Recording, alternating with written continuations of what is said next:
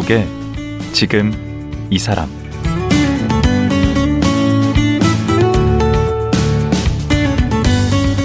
안녕하세요. 강원국입니다. 어제에 이어 국내 최고 노후 준비 전문가 트러스턴 자산운용 연금 포럼의 강창희 대표님과 말씀 나눠보겠습니다. 어제는 노후 준비를 망치는 잘못된 생각, 잘못된 선택들에 대한 얘기를 해봤는데요. 저도 강창희 대표님 말씀 들으면서 느낀 바가 많았습니다. 첫째, 은퇴 준비는 가급적 일찍 시작해야 한다. 둘째, 돈만이 아니라 건강, 취미, 일거리 등 준비할 게 많다. 셋째, 자식 리스크를 줄이는데 관심을 가져야 한다. 그리고 마지막으로 돈이 있더라도 그것을 어떻게 운용하느냐가 중요하다는 것입니다. 그래서 오늘은 저금리 시대의 자산 형성 방법에 대해 알아보겠습니다. 국내 최고 노후 준비 전문가 트러스턴 자산운용 연금 포럼의 강창희 대표님 만나봅니다.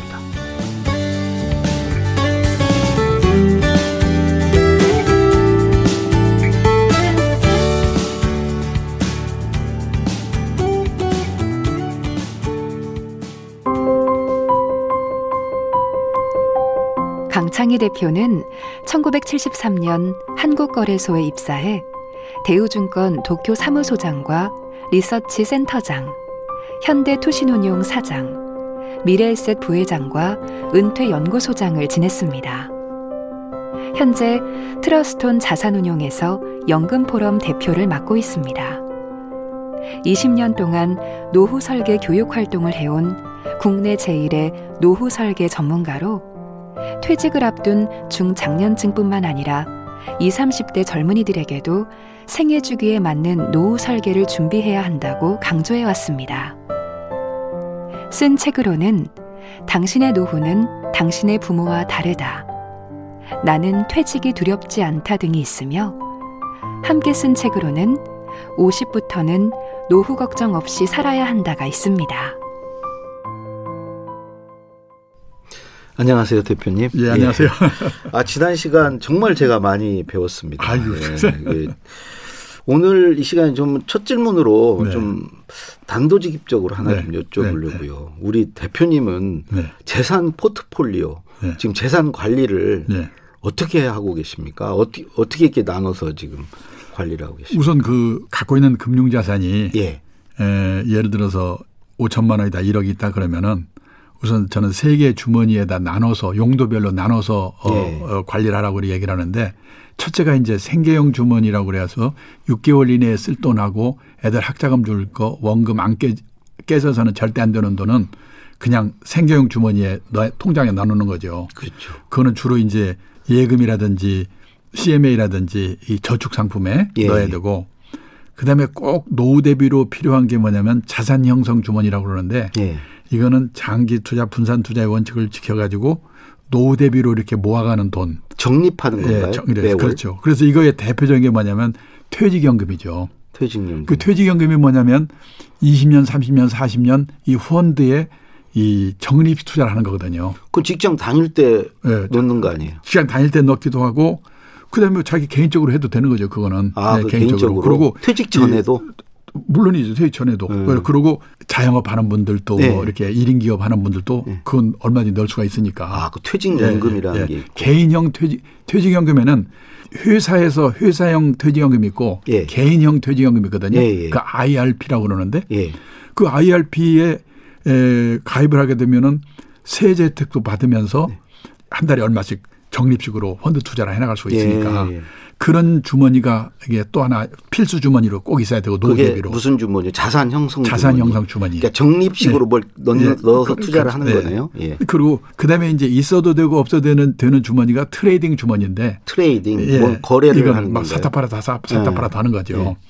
예, 주식을 뭐 단기 시황 전망에 의거해서 샀다 팔았다 해가지고 하는데 이거는 예, 확률적으로 50대 50이기 때문에 이거를 투자할 때 마음가짐은 뭐냐면 잘해서 돈을 벌으면 폼나게 쓰고 못 벌으면 아이 뭐 오락했으니까 됐지 뭐 해서 깨먹을 범위 내에서 하라고 그래서 한 자기 갖고 있는 금융자산의 10% 많아야 20% 이하로 해야 된다. 음. 그렇게 나누라고 그러는데 지금 우리나라 대부분 분들은 생계형 주머니는 다 있어요. 그건 다 예, 수밖에 근데 없죠. 자산 형성 주머니를 갖고 있는 분이 거의 없고 어, 제가 저도 없어요. 예, 실제 있어도 무관심하고 음. 이좀 퇴직연금에 무- 무관심하다고 많이 그러잖아요.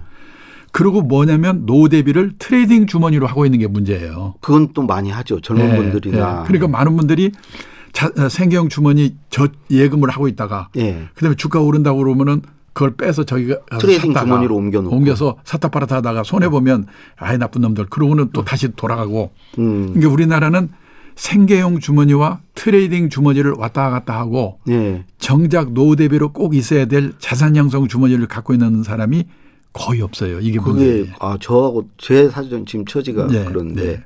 그래서 이제 그런 분들은 자산 형성 주머니를 지금부터 잘 준비를 해야 된다. 이렇게 말씀드릴 수가 있겠습니다. 우리 대표님은 거의 뭐 몇십 년이에요. 증권회사 예. 계신 게 30년 저는 넘으시죠. 전부 지금까지 이 업계에서 한 48년쯤.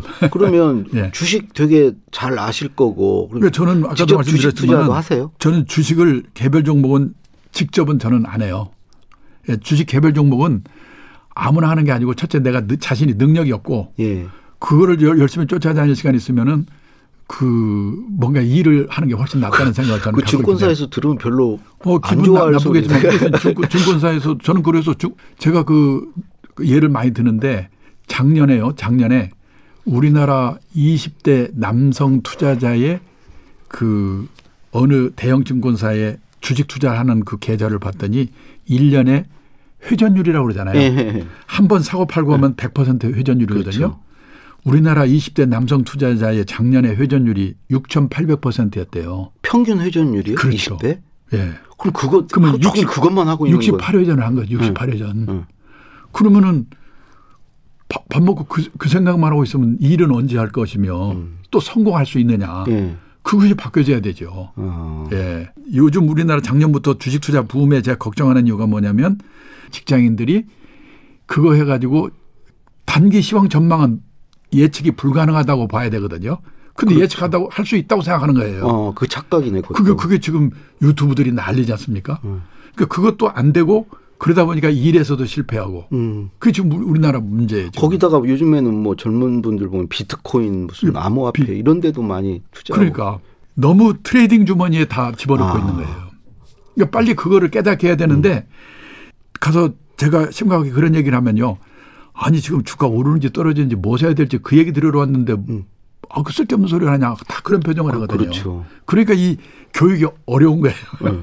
그러면 우리 대표님은 빚내서 투자 주식 투자하는 건 지- 저는 결사반대시겠네요. 어, 반, 반대죠. 왜냐하면 투자 상품에 운용할 그 자금은 어디에 되냐면 단기간에 쓸 돈은 따로 마련돼 있는 돈만 가지고 해야 되거든요. 예. B2가 그게 아니잖아요. 그렇죠. 근데 그게 안 되는 거죠, 지금. 음. 그러니까 참 이, 이 노후 설계 교육, 투자 교육이 제가 20년을 했는데도 네. 아직도 어려웠고 제가 그 책을 낸 이유도 그런 분 그렇게 설득을 해야 되겠는데 옛날에는 말도 먹혀 들어가지 않았거든요. 저는 좀 설득이 되네요. 예, 주머니 그- 세 예, 개에서 예, 예. 가운데 주머니를 늘려라. 네. 첫째하고 셋째 주머니만 왔다 갔다 하지 마라. 셋째 주머니는 그냥 재미 삼아 예, 예. 그냥 다 잃어도 괜찮은 정도에서 아니, 저, 제 자신이 예. 저 주식 투자 하냐고 물으면 안 해요. 안 하는 이유가 뭐냐면 그거를 해서 자신이 없고 음. 그 시간에 일을 원고를 한 번 더 쓰는 게 나는 생각을 하기 음. 때문에 그러고 그래서 저는 제 아내가 그 trading 주머니를 해요. 아. 저희 아내가 고스톱을 좋아하거든요. 또 제가 공처가니까 예. 그 가정의 평화를 위해서 10% 아무리 말해도 음. 20% 범위만 넘지 마라. 예. 그러면 해라. 그러면 가정의 평화가 오고 그, 혹시 돈 벌면 폼나게 쓰고 어, 그렇죠. 근데 못 버리면 아이 뭐 오락했으니까 됐지. 예. 이렇게 이런 이 생각 노인 이렇게 되시면서 이렇게 치매 예방도 좀 되지. 않나요? 그리고 그거 하게 되면 치매 방지용으로도 좋고. 음. 그러니까 오히려 사실은 퇴직한 분들이 약간의 돈을 가지고 소일거리로 하는 거는 장려를 해도 음. 좋아요. 그리고 아까 이제 두 번째 주머니 그 적립식으로 이렇게 예, 장 예. 저기 이제 자산 형성하는 주머니 예. 그게 일종의 이제 힌트가 될 것 같은데 네. 이제 이 투자 리스크라는 게 있잖아요. 네. 그거를 줄이는 그러니까 방법. 투자 리스크를 줄이는 방법이 뭐냐면 주식 투자만 가지고 예를 든다면 예. 주식 투자에 따르는 리스크가 두 가지가 있거든요. 예. 하나는 이 마켓 리스크, 시장 리스크예요. 예. 아무리 삼성전자 좋은 주식을 갖고 있어도 작년 봄에 코로나 사태로 팍 떨어질 그렇죠. 때는 모르잖아요. 9.12 테러. 그렇죠. 그리고 그게 언제 지나갈지도 모르잖아요. 그렇죠. 그래서 시장 리스크는 언제 올지 언제 지나갈지를 모르기 때문에 네. 좋은 종목만 갖고 있다면 예. 그때가 지나갈 때까지를 기다려야 된다고 생각해서 장기 투자를 하는 거예요. 아, 계속 갖고 있어라. 네, 그때가 네. 지나갈 때까지를. 네. 근데 장기 투자하면라고 말하면 사람들이 짜증을 내거든요. 바빠 죽겠는데. 음. 두 번째로는 개별 종목 리스크는 뭐냐면 아무리 시장이 오르더라도 불량 주식 갖고 있으면 안 오르잖아요. 그렇죠. 신이 아닌 이상 100% 좋은 종목만 고르라는 보장이 없으니까 10종목, 20종목에 분산하는 거죠. 네. 근데 분산할 때는 세 가지가 있는데 네. 하나는 석유주하고 항공주하고 같이 사요.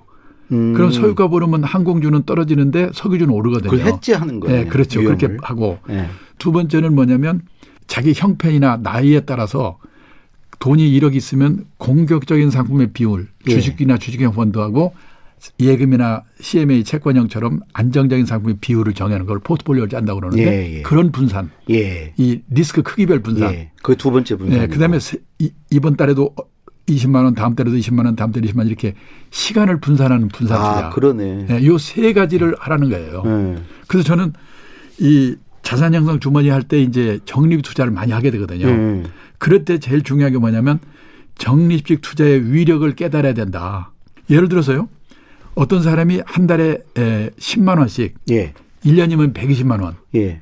10년 동안은 이면 1200만 원이잖아요. 예. 근데 시작할 때 주가가 만 원이었어요. 예. 아, 근데 그때부터 계속해 떨어지기 시작해 가지고 음. 5년을 떨어져서 5년 후에 2천 원이 됐어요. 음. 그리고 그때부터 반등을 해서 5년 후에 만 원이 됐어요. 음. 그러면 1200만 원 원금은 그대로 들어간 거 아니에요? 그렇죠. 그때 10년 후에 평가액이 얼마이겠습니까? 내가 물어보면은 음. 어, 본전치기 했겠네요. 그렇게 음. 말하는데 놀랍게도 1200만 원이 2410만 원이 되고 있거든. 아, 그 왜냐? 2000원일 때 많이 샀기 때문에. 쌀 때도 샀으니까. 예. 이게 되게 시작을 해서 한 3, 4개월 하다가 주가 떨어지면 김새 가지고 안 하거든요. 그렇죠. 그때부터 해야 되는데. 음. 그. 적립자의 위력, 마력을 깨달아야 되는 거예요. 좀 원칙은- 묻어내야 되겠네요. 예, 성격이 그러니까, 인내심도 그렇죠. 좀 있고, 그렇죠. 어? 네. 그냥 저같이 이렇게 뭐 이렇게 저거 촐싹대면 안 되고. 그래서 어떤 사람이 해놓고 해외 나갔다 왔더니 돈 벌었다는 사람이 많이 있잖아요. 음, 그렇게. 그야말로 은근과 끈기가 필요하네요. 그 우리나라 이 자산 비중에서 이 예. 부동산이 네. 비중이 너무 과도하게 크다는 네. 말씀을 지난 시간에도 이제 하셨고 그런데 네. 그게 뭐 사실이죠. 그 그러- 그러니까 지금 음. 저기 작년 여름에 한국은행에서 발표한 자료를 보니까 그 주요국에 예. PPP 환율이라고 가지고 물가를 감안해서 환율을 정해서 예, 가구당 순자산을 계산했는데 예. 우리나라가 한 우리 돈으로 따지면 5억 6천만 원 정도 되고요. 예. 프랑스는 한 5억 한 2천만 원쯤 되고요. 어, 우리가 더 많아요 예. 프랑스보다. 일본은 4억 8천 정도밖에 안 돼요. 어, 우리가 더 부자네. 물론 물가를 이제 감안한 거지만은 음. 근데 그 가계 자산을 분해해 보니까 예. 선진국 프랑스, 미국, 일본 이런 나라들은 30%가 금융 자산이고 음. 맞아. 금융 그 자산이 70%고 금융 자산이, 예. 어 부동산은 30%예요. 그렇죠. 근데 우리나라는 부동산이 80%고 금융 자산이 20%예요. 아, 이게 완전히 뒤바뀌고 또 그럼- 비율도 더 높네. 네. 그러니까 우리나라는 재산 이퀄 부동산이다. 음. 근데 그 부동산이 지금 비싸니까 네. 부자처럼 보이는 거예요. 음. 근데 그럴 것 같아. 1990년에 네. 일본의 그 부동산과 금융자산 비율을 봤더니 60대 40이었더라고요. 아. 그러니까 부동산이 지금 우리나 비슷했어요. 그러네요. 우리보다는 좀 예, 낮았, 낮았긴 하지만. 했지만. 근데 30년 동안에 2019년을 보니까 금융자산이 70%가 되고 부동산이 30%로 비중이 절반으로 줄었더라고요. 오. 그러니까 절반으로 줄은 이유를 가만히 보니까 우리도 그렇게 될 가능성이 매우 크지 않나. 음. 절반으로 줄은 이유가 뭐냐면 첫째가 지난 30년 동안 일본의 집값, 땅값이 도시 한복판 빼고는 계속 떨어졌어요. 네. 그게 첫째고 왜 네. 그러냐면요. 28년 동안에 2,700만 명이 태어났거든요. 예. 한 1년에 100만 명씩. 예. 그때 태어난 베이비붐 세대들이 집이 필요하죠. 왕창 집 사면서 음. 올린 거나 마찬가지예요. 음. 근데 작년에 27만 명 낳거든요. 음. 그러면 일본은 보니까 베이비붐 세대들이 다 이제 노인이 돼서 오히려 그걸 팔 물건만 있어요. 음. 또 하나는 시골에서 도시로 도시화되어 가는 과정에서 또 집을 사게 되잖아요. 예. 근데 보니까 그 일본은 도시화가 끝나가지고 오히려 도시에서 지방으로 역류 현상이 일어나고 있더라고요. 근데 우리나라는 지금 도시화율이 저 깜짝 놀랐는데 전체 인구 중에서 도시에서 사는 인구의 비, 비중이 도시화율이거든요. 그렇죠. 근데 싱가폴, 네. 홍콩 다음 세 번째가 우리나라가 높아요. 어, 그래요? 90%. 대부분의 나라가 네. 80%에서 멈추더라고요. 우리가 1등이네 전 세계 예. 1등 실질적으로. 뭐 그러니까 이제 이제 그게 끝나면 어떻게 될 건가? 그러니까 서울 수도권 집중이 예. 멈출 거다는 말씀이시죠. 어, 오히려 고령화 세대가 되면서 예. 도시로 집중하는 현상은 더 시- 심해져요. 아 그래요? 예, 왜냐하면 나이가 들면요, 예. 그 도시로 외국, 외곽 으로 나가서 예. 넓은 데서 유유자적하고 살겠지 다들 생각하는데 예. 동경 일- 노인도 서울 노인도 역세권에 조그만 집에 살고 싶다고 그래요. 아 병원 때문에 그러나요? 그러니까 이제 그게 뭐냐면 그 고령화 시대가 되- 되면은 교외 시대에서 도시 도심의 시대로 바뀌는 거더라고요. 음. 그래서 일본에서는 보면은 이 18평에서 20평짜리 혼자 아니면 둘이만 남으니까 예.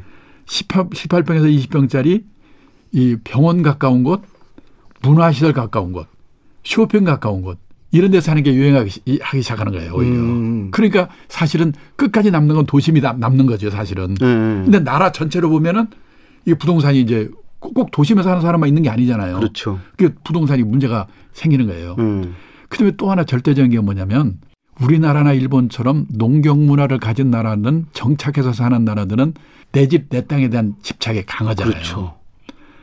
근데 일본도 우리 마찬가지 일본은 이제 집값 이게 떨어져 그러면서 집 없으면 어때 빌려 살면 되는 거지 음. 이렇게 바뀌더라고요. 우리 젊은 분들이 그런 근데 우리는 아직도 하죠. 20, 30대가 지금 영끌에서 집 사고 있으니까 우리는 좀 크게 아. 달했죠. 어떻게 보면 음. 내집 내 땅에 대한 이 현상이 우리는 크게 달했어요. 음.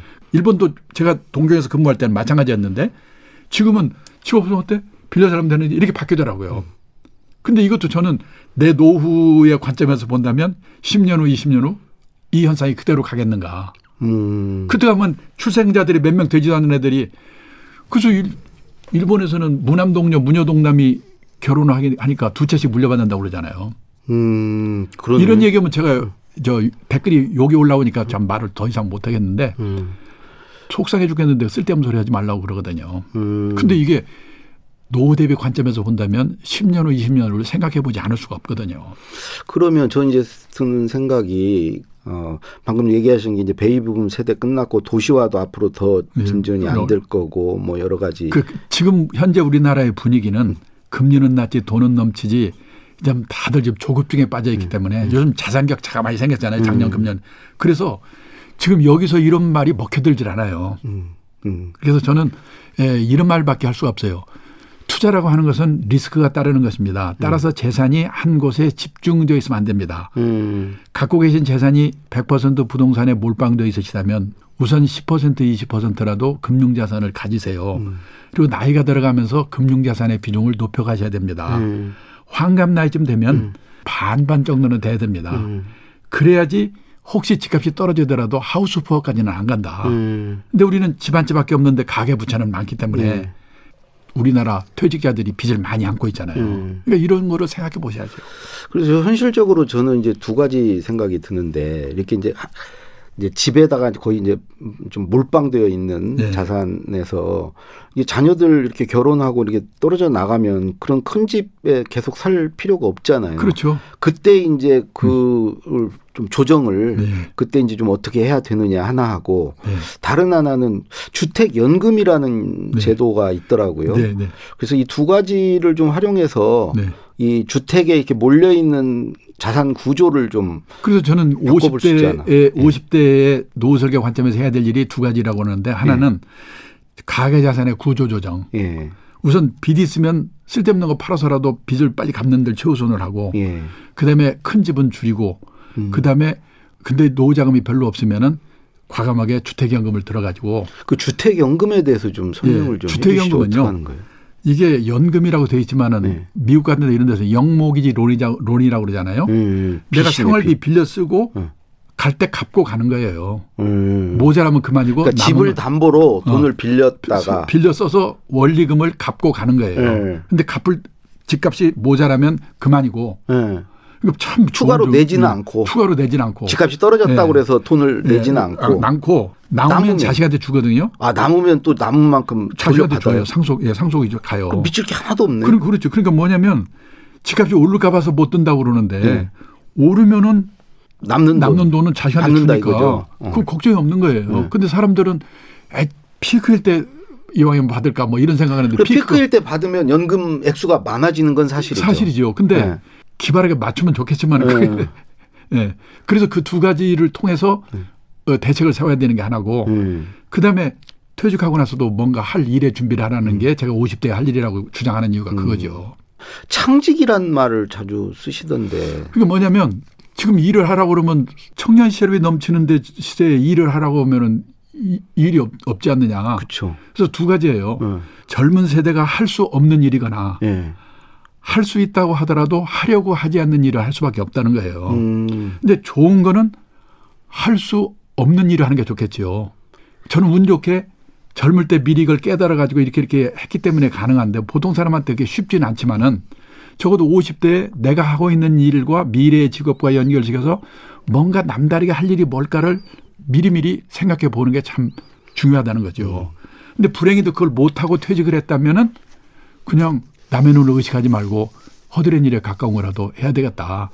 그 우리 작가께서 본인이 아마 궁금해서 네. 써주셨는지 모르겠는데 이게 구체적으로 썼어요. 미혼들은 어떻게 이 자산 관리를 해야 되는가. 네. 그 다음에 뭐 이혼했다가 이 돌싱이 되거나 네. 또는 은퇴 후에 이제 배우자 없이 혼자 네. 홀로 된 경우 네. 이런 경우에 맞춤 방법이 있는가. 이 소위 생애 미혼이라고 그러거든요. 예. 50살까지 결혼 한 번도 안 하는 사람은 생애 미혼이라고 그러거든요. 생애 미혼, 미혼. 예. 평생 미혼. 예. 근데 일본은 이 사별을 빼고 나면은 생애 미혼 때문에 혼자 사는 사람이 많고 아. 우리는 사별을 빼면은 황혼 이혼 때문에 많아요. 음. 근데 우리도 지금 5년 전 발표된 통계를 보면 생애 미혼율이 남자는 10.9% 여자는 5%니까 일본 따라갈 거예요.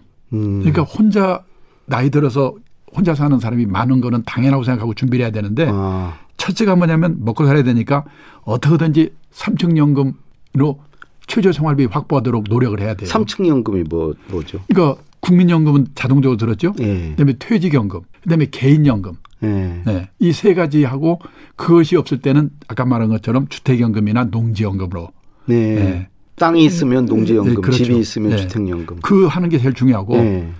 그다음에 몸이 아플 때를 대비해서 예. 특수 질병 보험 하나 들어두는 거고요. 예.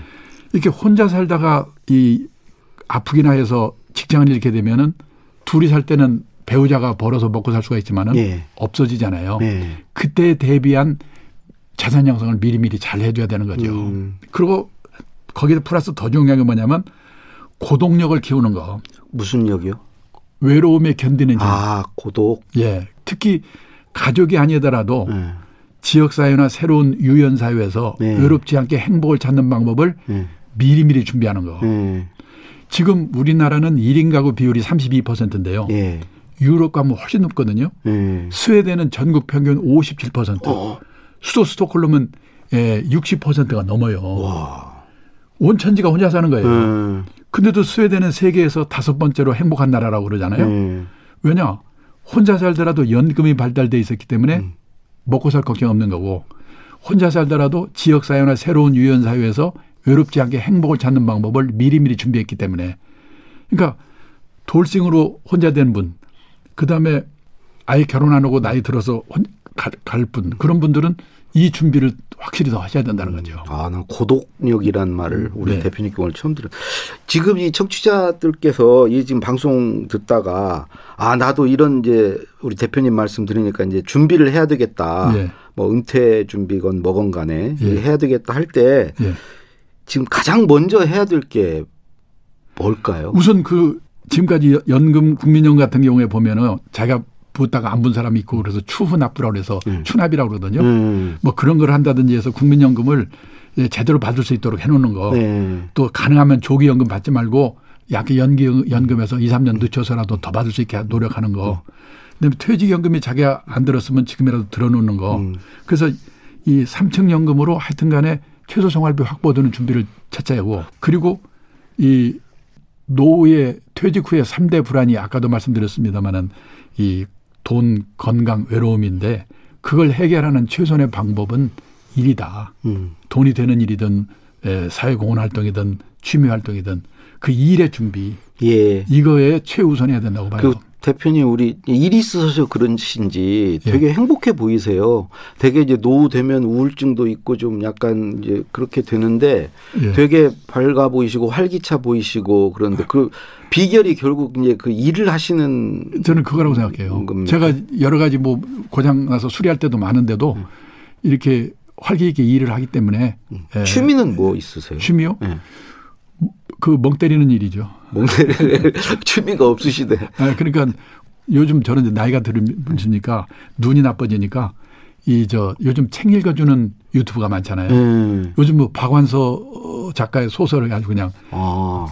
한 시간이나 두 시간 앉아서 그걸 들면 굉장히 힐링이 되고 음, 저도 이 대표님 머지않아 이제 대표님 나이를 따라갈 텐데 정말 대표님 같이 이렇게 늙어가고 싶다는 생각이 우리 강 교수님처럼 이 글을 쓸 수 있는 분이 에, 올해까지 일하는데 도움이 될 것 같아요. 아 예. 저도 이제 다리가 불편하거나 이렇게 되면은 음, 번역 일을 해서라도 음, 80까지 뭐 이렇게 저는 평생 현역을 하려고 그러거든요. 예. 그게 그분의 글을 쓸 수 있는 분이 그게 잘 되는 것 같아요.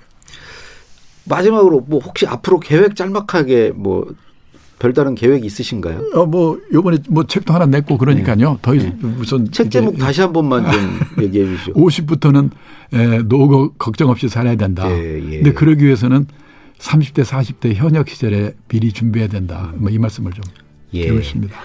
아이고 저는 오늘 저 그냥 개인적으로 우리 대표님 만난 게 너무 반갑고 좋았고요.